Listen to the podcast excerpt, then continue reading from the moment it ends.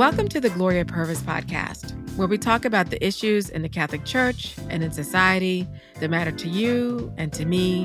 And I'm glad you're here to have that conversation with me. My guest today is Father Matt Malone, who for the past 10 years has served as America's editor in chief. And also, I just want to let you know he's the reason I'm here with America. He reached out to me and we had a discussion about his vision and my vision. And voila, the Gloria Purvis podcast was born. One other reason that I want to talk with Matt is to get his insights on what America has become after its founding in 1909. What were the challenges for him as a leader of America? What are the kind of cultural practices they have in America? Some I think are very interesting for the listener. I know it was a change for me, something that was new for me to experience. And also for you to hear about what he thinks of the new editor in chief, who has been on this podcast, by the way, and that's Father Sam Sawyer. The other reason I wanted to bring Father Matt on is because of this huge exclusive interview that America had with Pope Francis. And I actually got to travel to Rome to be a part of that experience, which is such a blessing and so life changing, really. And I must say, seeing the Holy Father and have him look me in my face and the way in which his eyes lit up and the smile that he had, this just genuine happiness at meeting me who's like a nobody really did something to me. It says a lot about who our Holy Father is. And Father Matt also helps us, I think, understand how he thinks about things because he's a fellow Jesuit and he'll help us understand what it means to think like a Jesuit, which our Holy Father certainly does. And I don't think you can get that information anywhere else except for right here on the Gloria Purvis podcast, that keen analysis on how the Holy Father thinks. And also, just to let you know, when I first saw the Holy Father, when he came in, he was using a walker, my heart melted because I thought, oh, this is a loving grandfather, a loving father. And he wasn't like tottering or anything like that. He was very strong and robust. And I also thought this is something the American public needs to see because we don't often think of leaders who are elderly and who use walkers as still being capable of leading. And the Holy Father certainly does. And he's certainly capable of loving because that's what I felt the entire time that I was in his presence, that I was loved and I felt his tenderness. And I hope you go and read the interview at americamagazine.org because I'm hoping that love and tenderness comes through to you as well.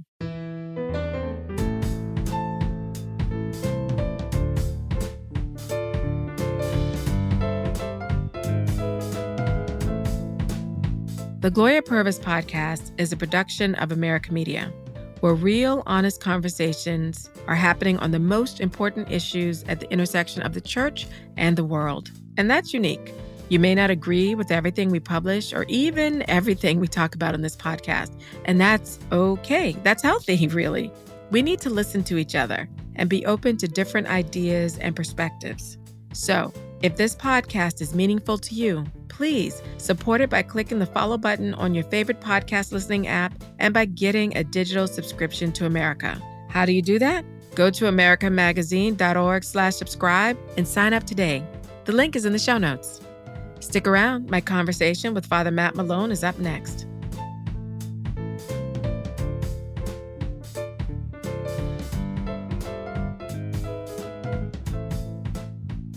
Father Matt Malone, welcome to the Gloria Purvis podcast. I'm so excited to speak to you. Oh, me too. I'm I'm really pleased to be here. you know, you're really the reason the show exists. So I, mean, I still remember talking to you that time, and I'm just so happy that we said yes to each other. So this was great. Yeah, amen to that. So maybe our listeners have been following the headlines and know that we have a big conversation that we're going to discuss, and that is this exclusive interview that America had with Pope Francis. And I had the privilege and blessing of being there with you. And I'm just, oh, I just keep thinking about it, meditating on this. And when you realized that the interview was going to happen, what did you think? What were you thinking? I really thought, holy cow. I mean, same, same. right? I mean, in one sense, I felt it was really special because, you know, w- my tenure here at America began with an interview with Pope Francis, but it was not exclusive to America. It was an interview that he gave to all of the Jesuit journals in the world. hmm And now it's ending with an interview with Pope Francis, but it is an exclusive to America. And it's, in fact, the first interview that he's given to an American outlet, which is, I thought, well, that's a big deal. Yes. So immediately my mind started going to, okay, how are we going to do this? Right. Mm-hmm. Yeah. You know, who do we need in the room and how do we make sure we ask the right questions and the right follow ups and how does it work in terms of protocol and all the rest? Because, you know, this is a very, we were talking, you know, before the break about America. We were founded in 1909, Mhm. right? It's 113 years. And we have never conveyed the direct words of a pope right. Mhm. exclusively to our audience. And I Mhm. thought, this is important. We got to get this right. Right. Yes. So there was a lot of conversation. And I remember calling you and saying, Yes. Gloria, I want you to go with us. And holy cow, I thought you sounded like you had just won the lottery. I, I had. I was, I was like, "Wow, are you kidding me? yes, I was not so refined. Let's just say with Right. the hooping and hollering.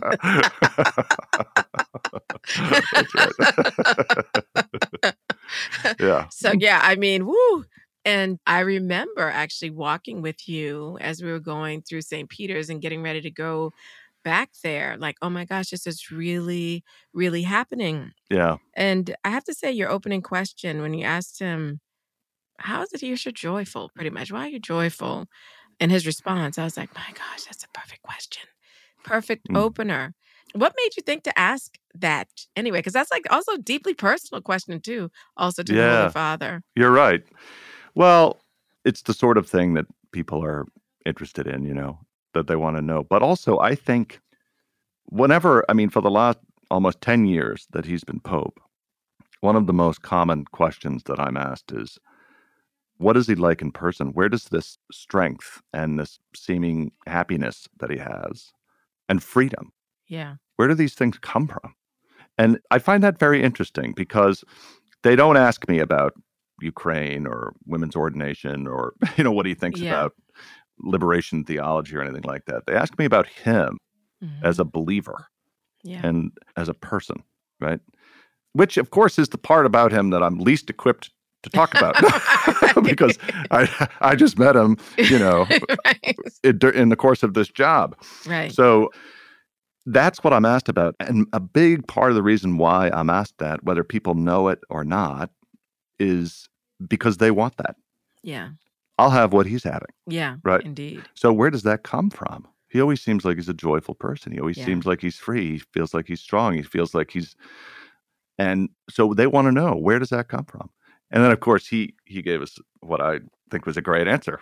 He Yeah. said it's not where, it's who Yes. does it come from? Yes. And he said it's my relationship with God. And it, it feels like God is always with him. Right. That was so beautiful.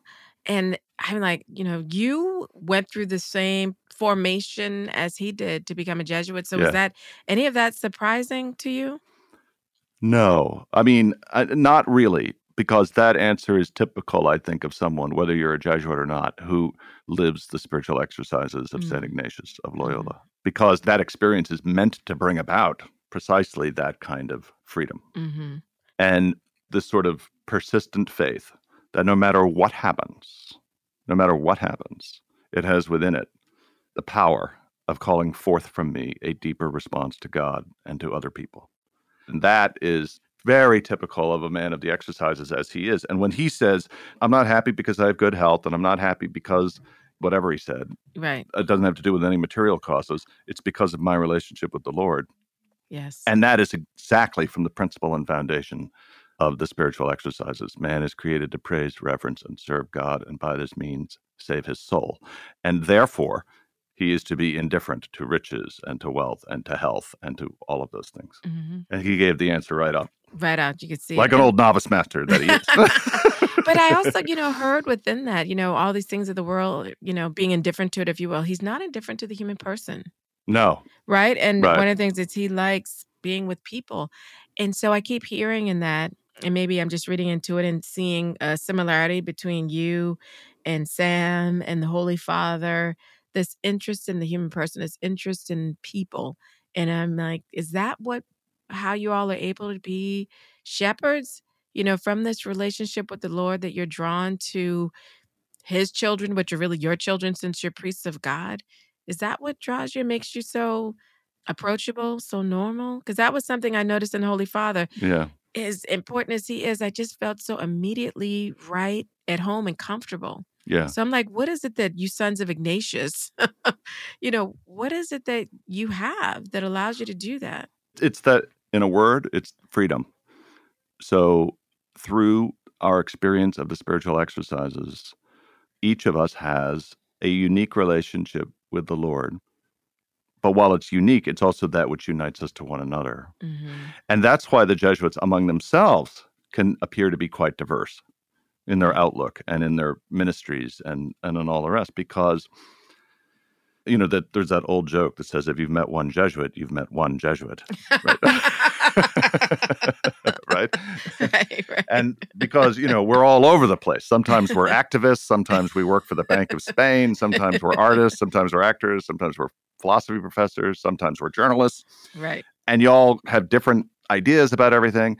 And but what holds us together is that common experience of the spiritual exercises, our encounter with the God who is Jesus Christ in a deeply intimate, profoundly existential way. Amen. And that is what gives us the freedom to say, you know, okay, I could do this. I could take risks. I can be there. I can I can go out into the world and face it and encounter it, you know, because Mhm. uh, no matter where it is or what it is or who it is, because I'm grounded Grounded. in my relationship with God.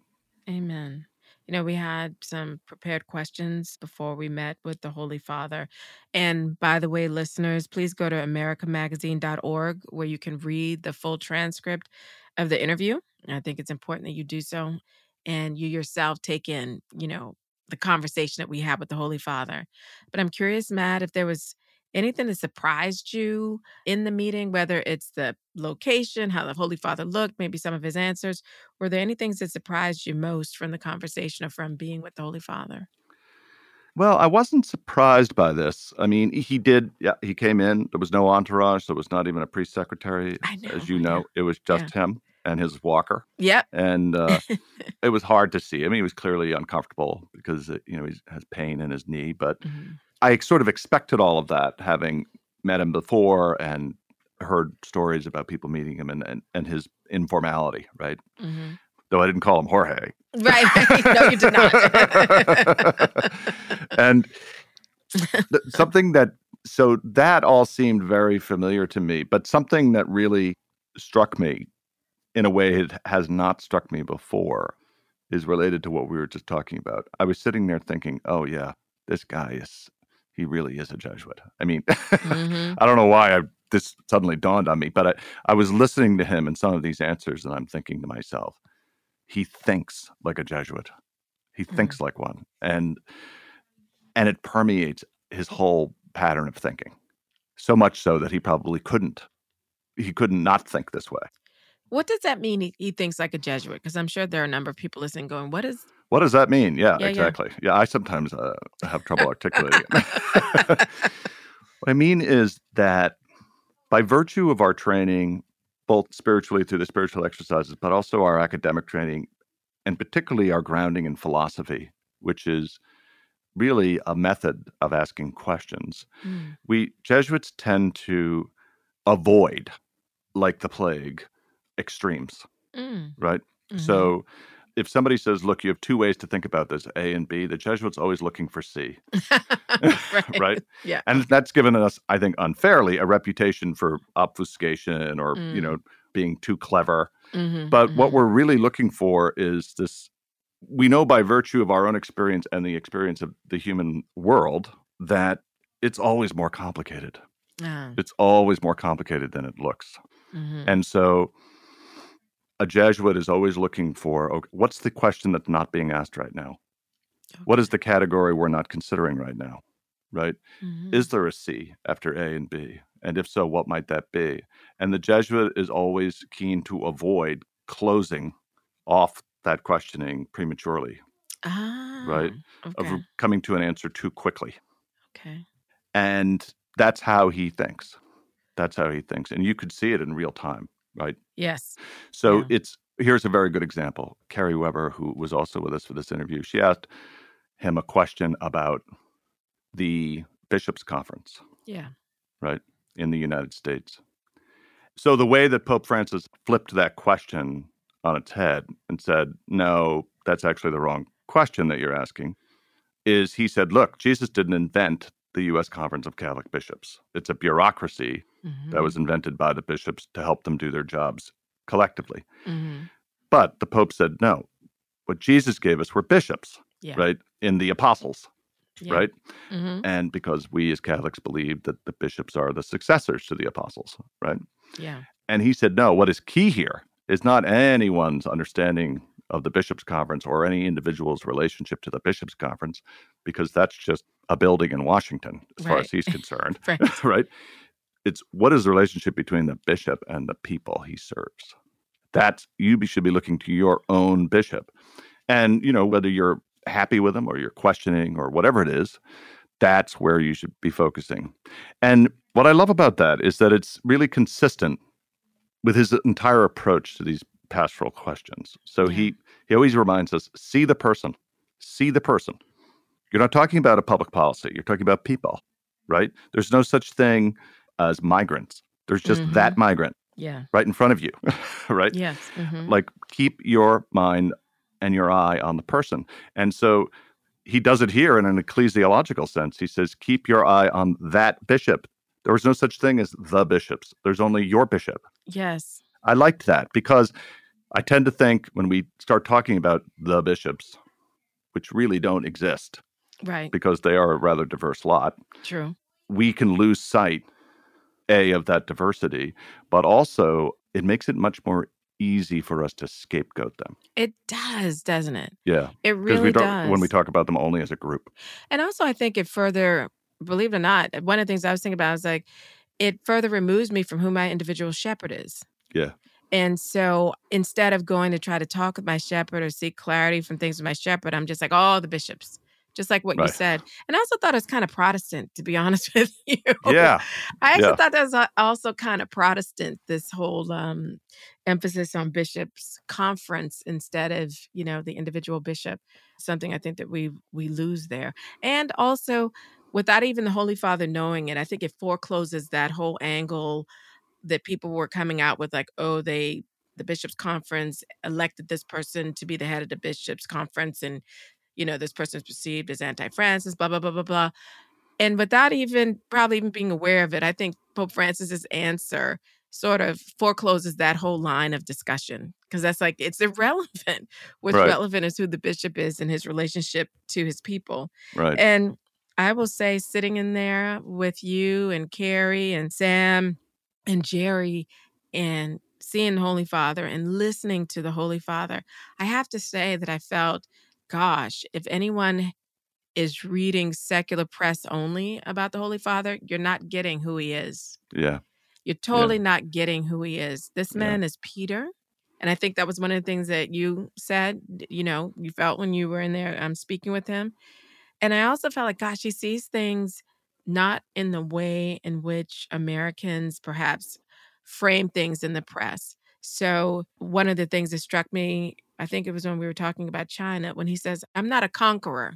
right. I'm not a conqueror.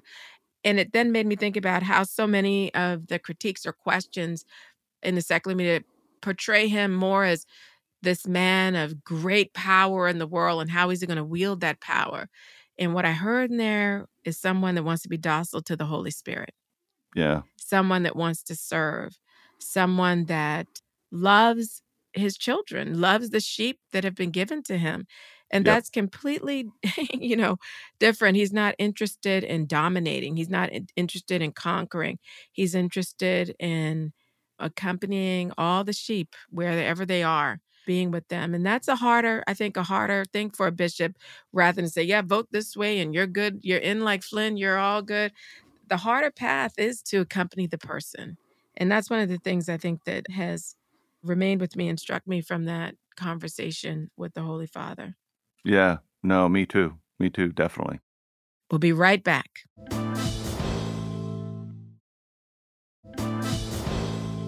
So, you know, I'm just curious. I mean, I almost feel like wherever you go, you just need to have your theme music playing and you can drop the mic and say, So, yeah, I did that with the Holy Father. Okay. That, you know, right? right, right, right. right. But one of the things I, you know, love to find out about people is how they discern their vocation. And so I'm curious to know how you discern the priesthood and the Jesuits in particular. Well, I'm not one of those people who thought that I wanted to be a priest my whole life. It really didn't come to me until later in my 20s, after college. And I moved into an apartment that was next to a parish in Boston, Massachusetts, that was staffed by Jesuits. And I just started going to Mass there. I had never met a Jesuit because mm-hmm. I had been to public school my entire life. Mm-hmm. And you know, I started going there for mass, and I got to know these Jesuits, and uh, I started hanging out with them. They started taking me on retreat. They started teaching me how to pray, mm. and I gradually, in the course of conversations with them, I thought to myself, "Geez, I I think I want what they have," which was a certain a certain freedom, a certain devotion, a certain fraternity. So I never really thought about the priesthood in the abstract. It was always for me about whether to be a Jesuit or not. Mm. And it really happened there in personal conversation. And I would say that that sort of road that I just described converged with, you know, the events of 9/11. And I think like a lot of people in the United States, perhaps even around the world, I began to think about, okay, what am I really doing with my life and mm. what am I called to do and, and how might I be able to serve? Yeah, 9 11 was one of those sobering moments. Yeah. You know, I, I don't think there was an empty parish for weeks after that. You know, people seeking, trying to make sense. And for you, that helped coalesce into a yes to the yes. Jesuits. Yes, that's right. And the thing is, too, for me, as I found out more about the Jesuit formation, it's not like a quick thing. no, God, no. and um, I think the opportunity to see more about what the Jesuits are and also how they can help form and develop your already natural talents. Um, there's a lot of opportunity for that, I think, in the kind of formation that the Jesuits undergo. Yeah, I think that's right. And so I was thinking, so somewhere in there, it had to be someone said, this guy would be great to be America's next editor in chief. right. Somewhere in there. How how was that? I mean Well, it's interesting because, you know, I mean, as you said, that formation is a long time. So I was a Jesuit 10 years before I was ordained a priest. Yeah. Because, you know, we have to go through the two year novitiate and then studies in philosophy and theology and all of that. I had worked at America previously when I was between my philosophy and theology studies. I worked here for two years as an associate editor writing about politics and foreign affairs. And of course, my experience had been, you know, up until I was 30 in politics. Right. And I was a writer. I worked as a speechwriter and I worked on campaigns and I had also worked at a think tank that published a magazine. So it, all of this was familiar to me. But see, this is the interesting thing, Gloria. When they called me in the middle of my theology studies, I was in London. I was studying in London. And the president of the Jesuit conference said, Well, we're thinking about making a a change at America, or we're thinking about the next change at America, and all signs seem to point to you. And I wanted to know whether you were interested. And initially, I was not mm. because I just worked for an organization that ran a magazine. And I think I was going to be the executive director of it when I was 31. But then I left and became a Jesuit. Then I spent 10 years in formation. And now you want me to run an organization that has a magazine? right? and so I was like, uh, let me think about that. let me pray about that, right? Mm-hmm. But then slowly it came to me that no, I'm not being asked to do this as some previous incarnation of myself, but right. I'm doing I'm being asked to do this in in light of all that I have been training to do. Right. I'm being asked to do this as a Jesuit, as a priest. Yes. And then that really, you know, segued very nicely with how I was beginning to think about America as a ministry. Ah. Because I remember Avery Dulles telling us that every ministry participates in the one ministry of Jesus Christ, which is a ministry of reconciliation. And I thought, so, okay, Well, if I were to think of America as a ministry, not like something I did before, but as something different Mm-hmm. in light of my ordination and my life as a Jesuit, and it was a ministry, then what would that look like? Mm. What would it look like to be a media ministry specifically? And that sort of set things in motion. And thank you for thinking of it that way. You know, as you mentioned that the first time you met Jesuits, you know was at that parish next to where you lived, I was thinking, my when was the first time I met Jesuits? And you know, as soon as you said Avery Dulles, I was like, that's right. It was Cardinal Avery Dulles was the first Jesuit I ever met. Oh, is that right? Oh my yeah, gosh. Yeah. I'd never ever met any Jesuits, and I had the opportunity to hear him speak at Georgetown. It was a very small, intimate event, and um, my husband was like totally like doing backflips when he found out we were going to go see. He was so excited, and uh, you know, just much respect for the Jesuits, and a big fan of Matteo Ricci. yeah. So. You know, I'm from the South. We didn't have a lot of Jesuits. So I don't remember any Jesuits ever in South Carolina. And being a convert and the only person in my family, I did not have any grounding about how, you know, don't let your head blow up, how magnificent the Jesuits could be. And Mm. so, right, right. uh, so I went in there completely, you know, and I was just bowled over by Avery Dulles. And I was like, what kind of formation are they putting these guys in that they could have this kind of this kind of depth? And then I met you.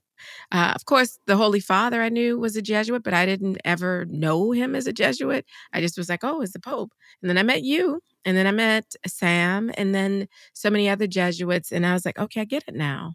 I Mhm. get it now. And I'm thankful that you said yes, because look at all the good that has come through America as a result, and all the souls that you do touch, you know, Yeah. in that one ministry, right? And I'm sure you probably weren't necessarily thinking all of that, but probably just being faithful and saying, Yes, I'm going to do it.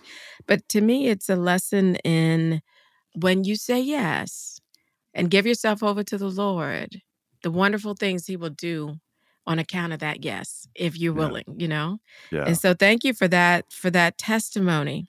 And that's so important, I think, what you just said for particularly if you are in leadership, you know, like I have been here for the last decade, Mhm. because your principal experience of leading, if you're a disciple of Jesus Christ, should be that of being led yes. right, by the Mhm. Spirit, by the Lord Himself, right? Mhm. So it's not just a matter of saying yes, it's being clear in your own heart and mind. Who am I saying yes to? To whom am I saying yes? Right? Because without that relationship, I think you can lose sight of just who you're serving.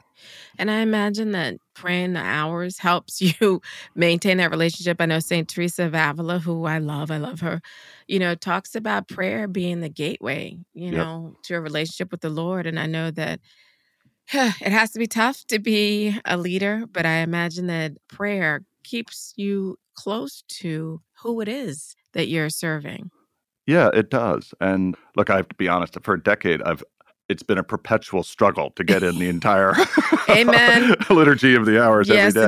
indeed. Um, but what I love about it, and I do pretty well wake up with it, what I love Mhm. about it is I'm praying with the church. Some people are like, oh, that's not really a form of prayer that I groove to, that, you know, makes yeah. sense to me or whatnot. But Yeah. I mean, I certainly wasn't familiar with it until I became a Jesuit. But what I love about it is you wake up and you're praying with the church. You're literally all on the same page, Yes. Yes. right? Everywhere Yeah. in the world. Yeah. and I love that. I Me love too. that. Yeah. Yeah, I struggle morning and evening prayer, sometimes night prayer. So I couldn't imagine doing midday and all that stuff. So God bless you. God bless you for all that. But so you've been at America for a good little bit. How do you think that the over the years, um, the role of editor in chief and the ministry has evolved? Actually, let's Yeah. think about even since America's founding in 1909 to now. Yeah, I mean, the interesting thing is, okay, so I would say from 1909 to 1959, America's first 50 years, you basically have one kind of America magazine, which is very traditional news, analysis, opinion from a Catholic perspective, published once a week. And that was it, right? And uh, an influential voice in the public discourse. Then along comes a man named Thurston Davis. He was a Jesuit. He comes along in about 1957 and he decides, you know, we're now competing with radio, we're competing with television. We got lots happening here. and Yeah. and we need to take this America charism right? Or what they call in a business school a brand, and we have to we have to expand it, right, across more platforms. So he came up with the Catholic Book Club, and he came up with the America Record Club, and he came up with the America Associates Program for lay people to be, you know, helping to support our mission. And so for the last fifty years, we really had Thurston's magazine, right? Mhm. The one that Father Thurston gave us. And then when I came, we had to sort of go through that process again. Okay, who are we for the 21st century, right? Yeah. So basically, I guess the moral of this tale is America kind of reinvents itself every 50 years. But the way it has changed most dramatically, I mean, people see podcasts like yours, which never existed before, Mhm. and video programming and you know this awesome print magazine and so forth and the wonderful range of events and we have and our pilgrimage program all this stuff that never existed before and they think wow america's really changed a lot but the way that it has changed most dramatically is internally Mm. because the one thing that was true from 1909 until 2012 was that america had two levels there was the editor in chief Mhm. and then there was everybody else. and wow. the editor in chief made every decision. It was very much structured like a Jesuit community. right. Ah, Everything has to go through the superior. The superior decides, and then, and of course, if we were going to publish like we do now, four or five times a day, yeah, that's and have all of these different platforms, that had to change. So. I always say I still have the same amount of authority that I had on day one, but I have much less power ah, because it's been delegated. delegated. Yeah. Right. Yeah. yeah. Mhm. and we have a marvelous, marvelous team. Particularly our team leads, people like Tim Reidy, our deputy editor in chief, who do such a amazing job day to day. You know, just getting our content together and getting it out and ha- making sure it has an impact. So, I mean, frankly, most of the time now, I see what we publish when the public does. I Right, mean, because you've if it was something that was might be controversial, I saw it before, but for the most part, yeah, and that's the way it should be. Yeah, I would say. I mean, I, I think about how modern corporations have to, you have to delegate, Yep. right? And get good people, which you've done. You have done.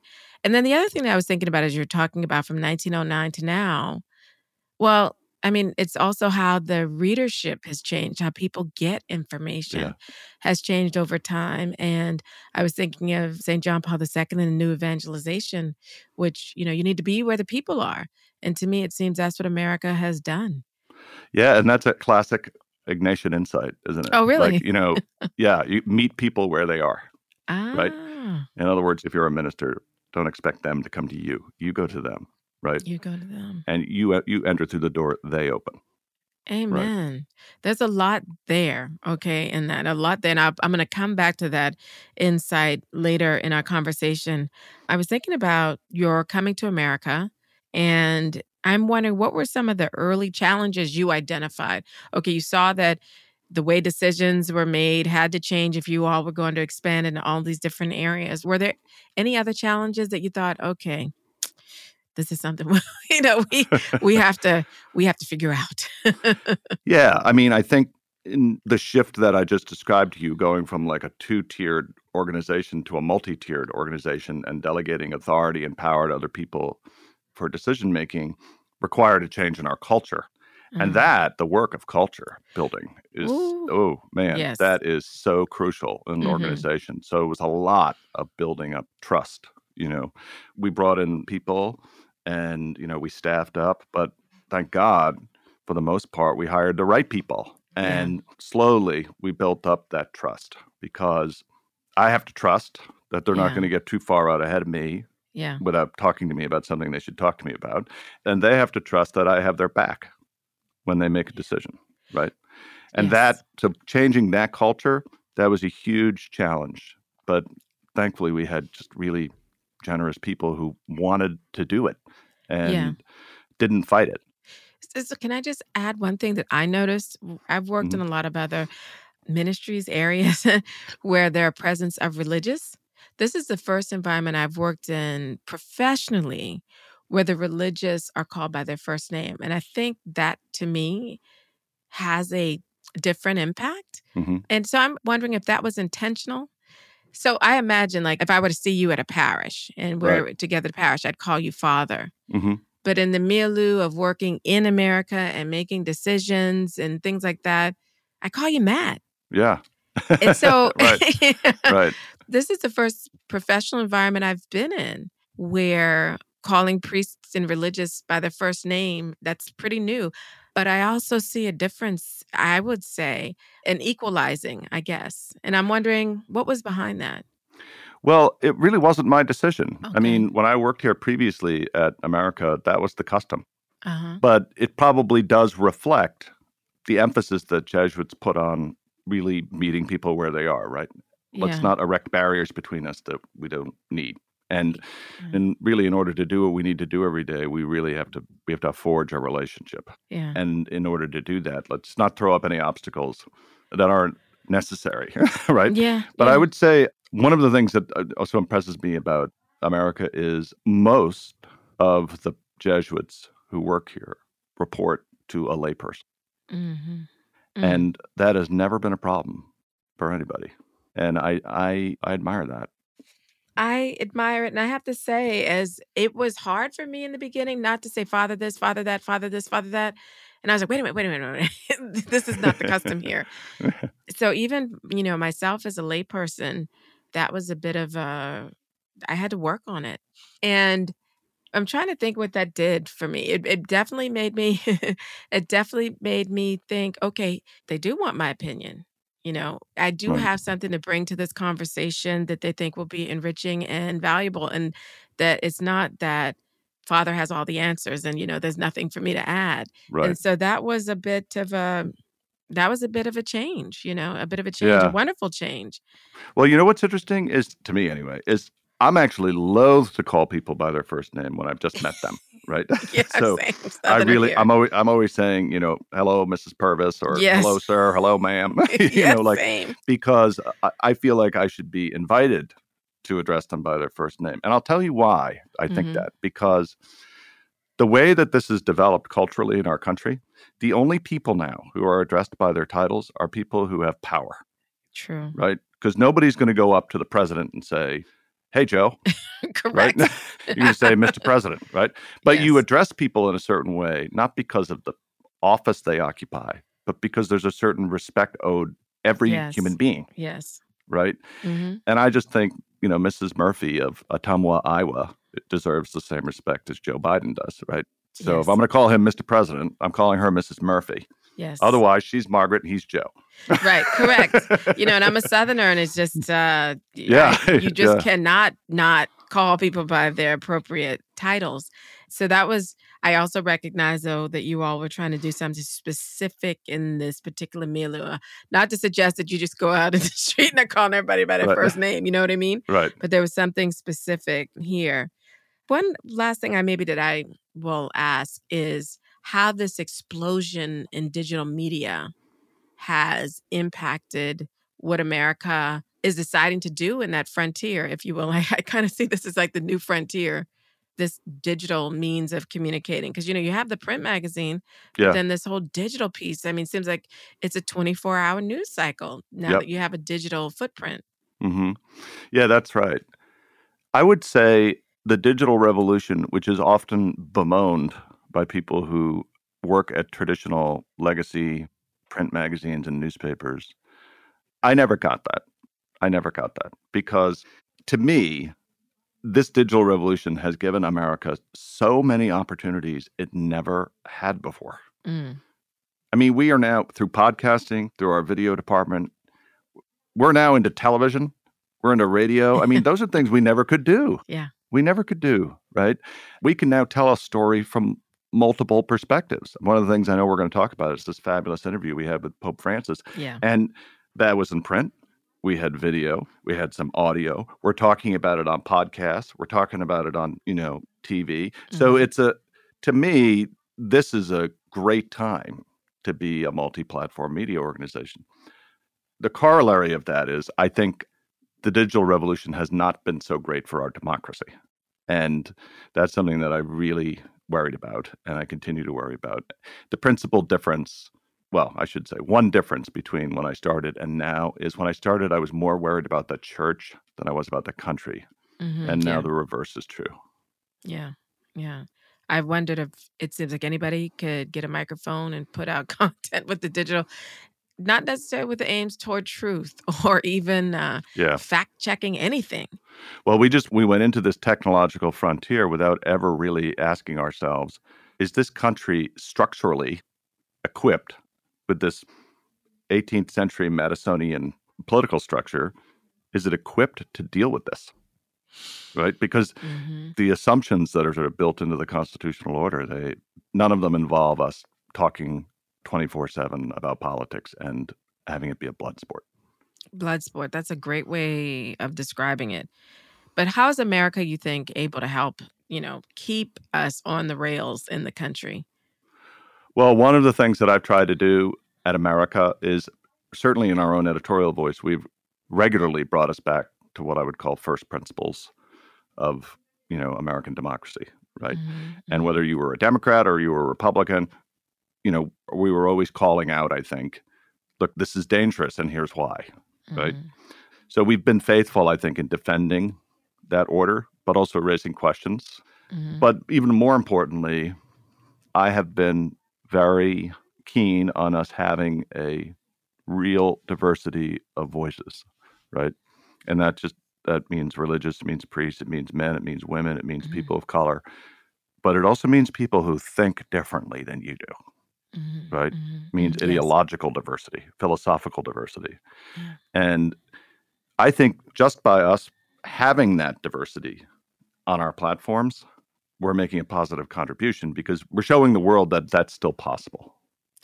And by the way, commercially viable. Which All is not which is not insignificant, right? Because True. we've adopted that diversity, opinion diversity, and we have grown commercially at the same time yeah. which bucks the conventional wisdom that says no you, you need to double down on a particular viewpoint if you're going to build a mass audience Well, I also think it shows the real Catholicity of the church. Yeah. Right? Yep. And what I also believe it does is it helps educate Americans, I think, on the Catholicity of the church. Mm-hmm. Because a lot of times I've come across things where people think that there's only one way, one look, one sound, one feel to being Catholic. And if you've traveled the world and experienced the church in the world, you know that's not true, right? absolutely not true That's Yep. absolutely not true. And I know that you have someone that's going to be coming in after you, Sam Sawyer. is the mm-hmm. in- incoming editor in chief. And I know you know each other very well. In your estimation, because I'm imagining you had to probably have some input on who would be coming after Mhm. you, what do we have to look forward to in Sam's leadership, you think? well you you're going to have the benefit of his mind Yeah.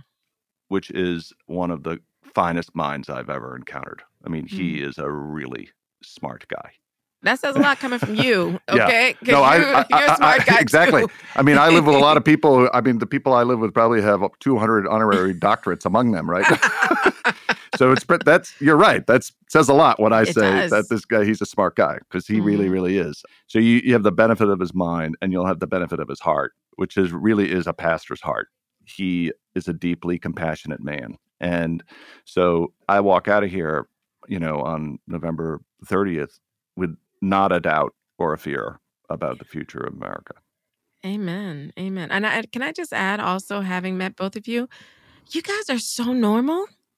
You guys are like super uber normal, easy to talk to, funny, humorous, you know.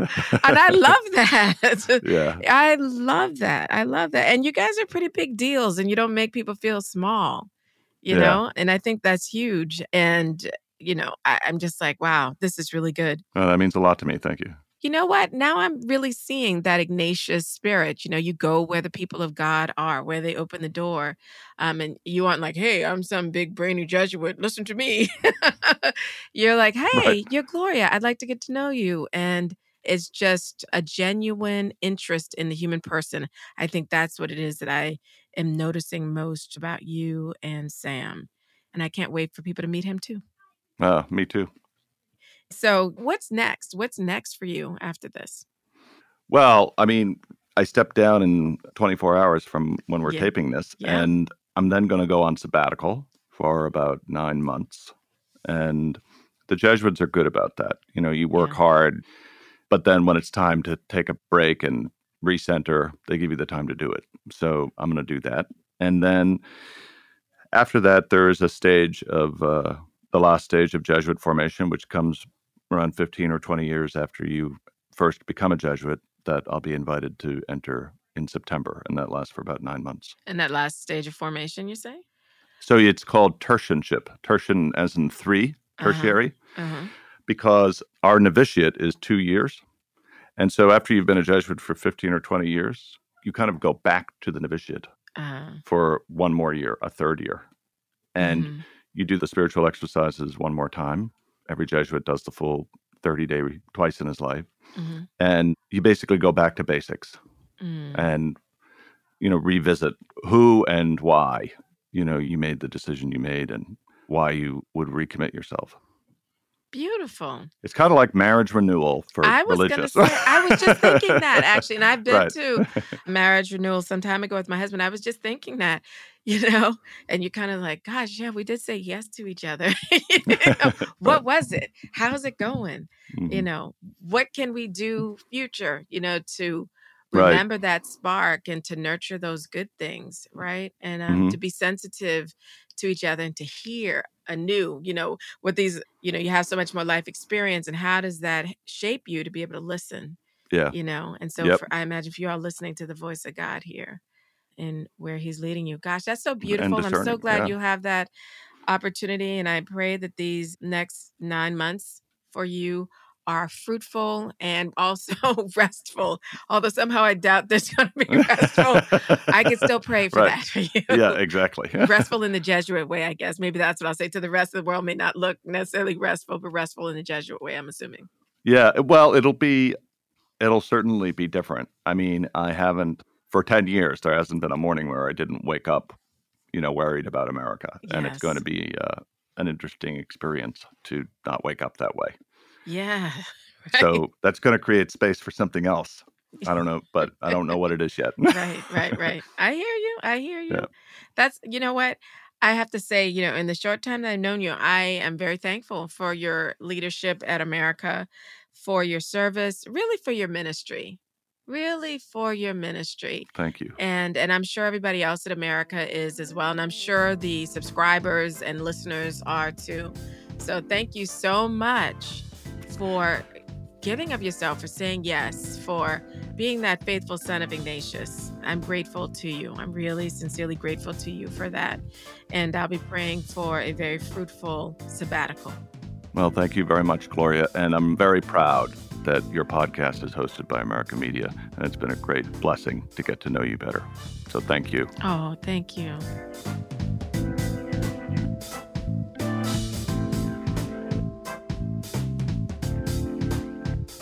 I'm glad you're tuning into the Gloria Purvis podcast and journeying with me through these important and sometimes challenging conversations. Please share this episode with a friend or family member and be sure to subscribe to the Gloria Purvis podcast on your podcast app. Leave us a review if you can. I would love to hear from you. And by the way, you can follow me on Twitter at Gloria underscore Purvis and on Instagram at I am Gloria Purvis. The Gloria Purvis podcast is a production of America Media. It's produced by Maggie Van Dorn and is engineered by Frank Tucson. You can learn more about America Media at americamagazine.org. We'll see you next time.